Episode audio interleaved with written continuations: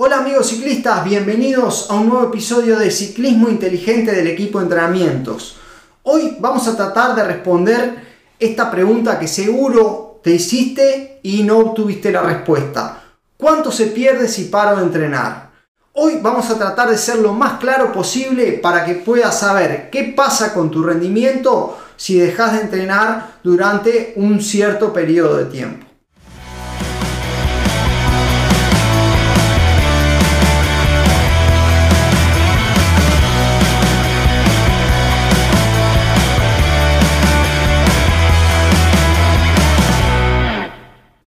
Para saber mejor cuánto se pierde, lo mejor es tener analizada tu temporada y ver cuánto se ganó en ese periodo de tiempo hasta el parate.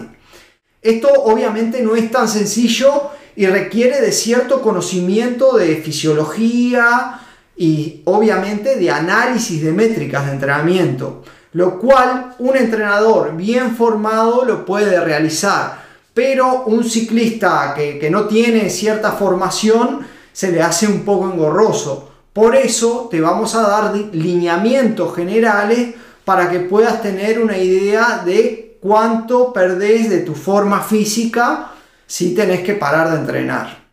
No te olvides que si necesitas ayuda con tus entrenamientos, podés comunicarte a través de mensaje de WhatsApp al más 598 923477750 para empezar a entrenar con el equipo.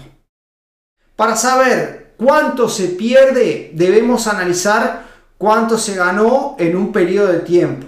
Con ese valor que obtuvimos del análisis, vas a saber lo que te costó en realidad obtener ese rendimiento que tenés hoy antes de parar o hoy que ya tuviste que parar.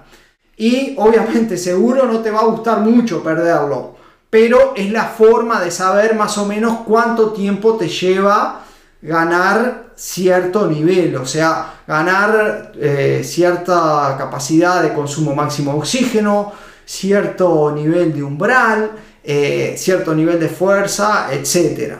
Por lo general, en una temporada, un ciclista que esté medianamente entrenado puede ganar entre 0.3 y 0.5 watt kilo en su potencia de umbral, ¿no? En su FTP. En un ciclista más o menos de 70 kilos, estos son 20 a 35 watt. Viste que no es mucho y perderlo es muy fácil, ya que si dejas de entrenar vas a perder dos grandes pilares del rendimiento en el ciclismo, que es la fuerza y la capacidad aeróbica.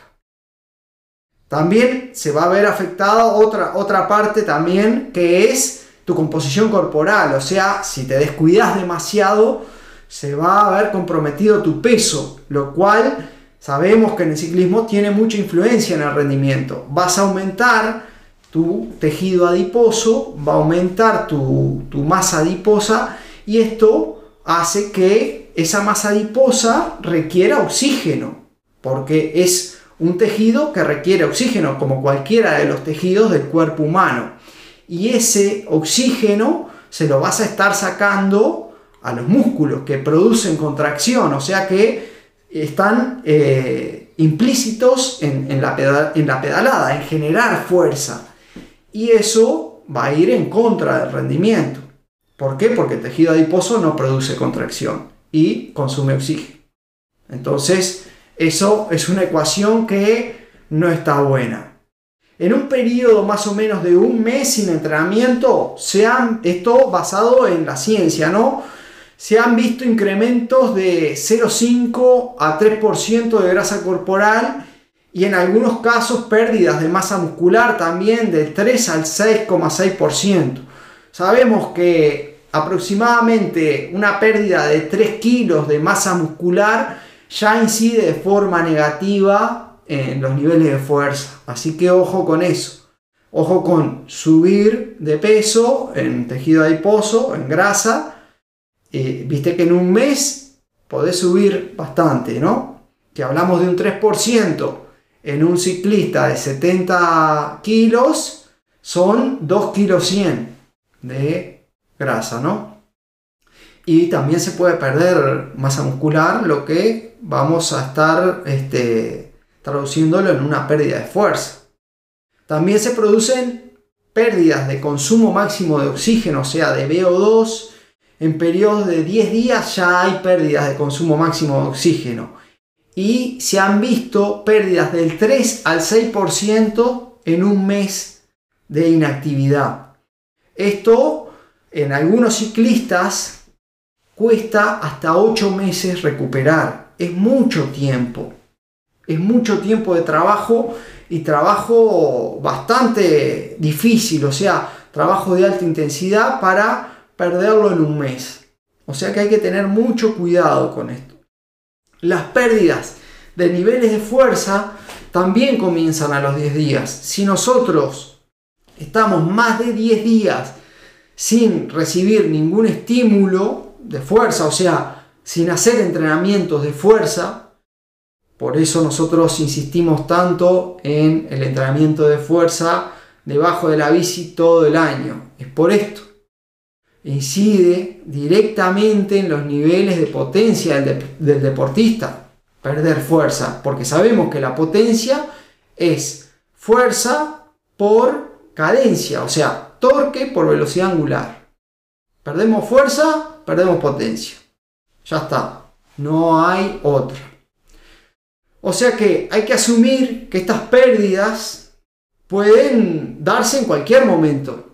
Porque si vos te enfermas o tenés una lesión, vas a tener que parar y tal vez recuperarte te lleve más de 10 días. Pero ¿qué pasa?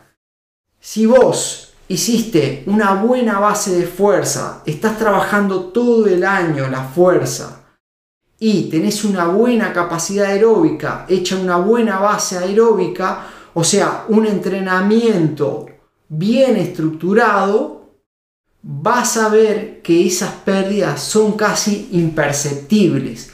Lo hemos visto y lo hemos podido medir en nuestros ciclistas, en los que entrenamos.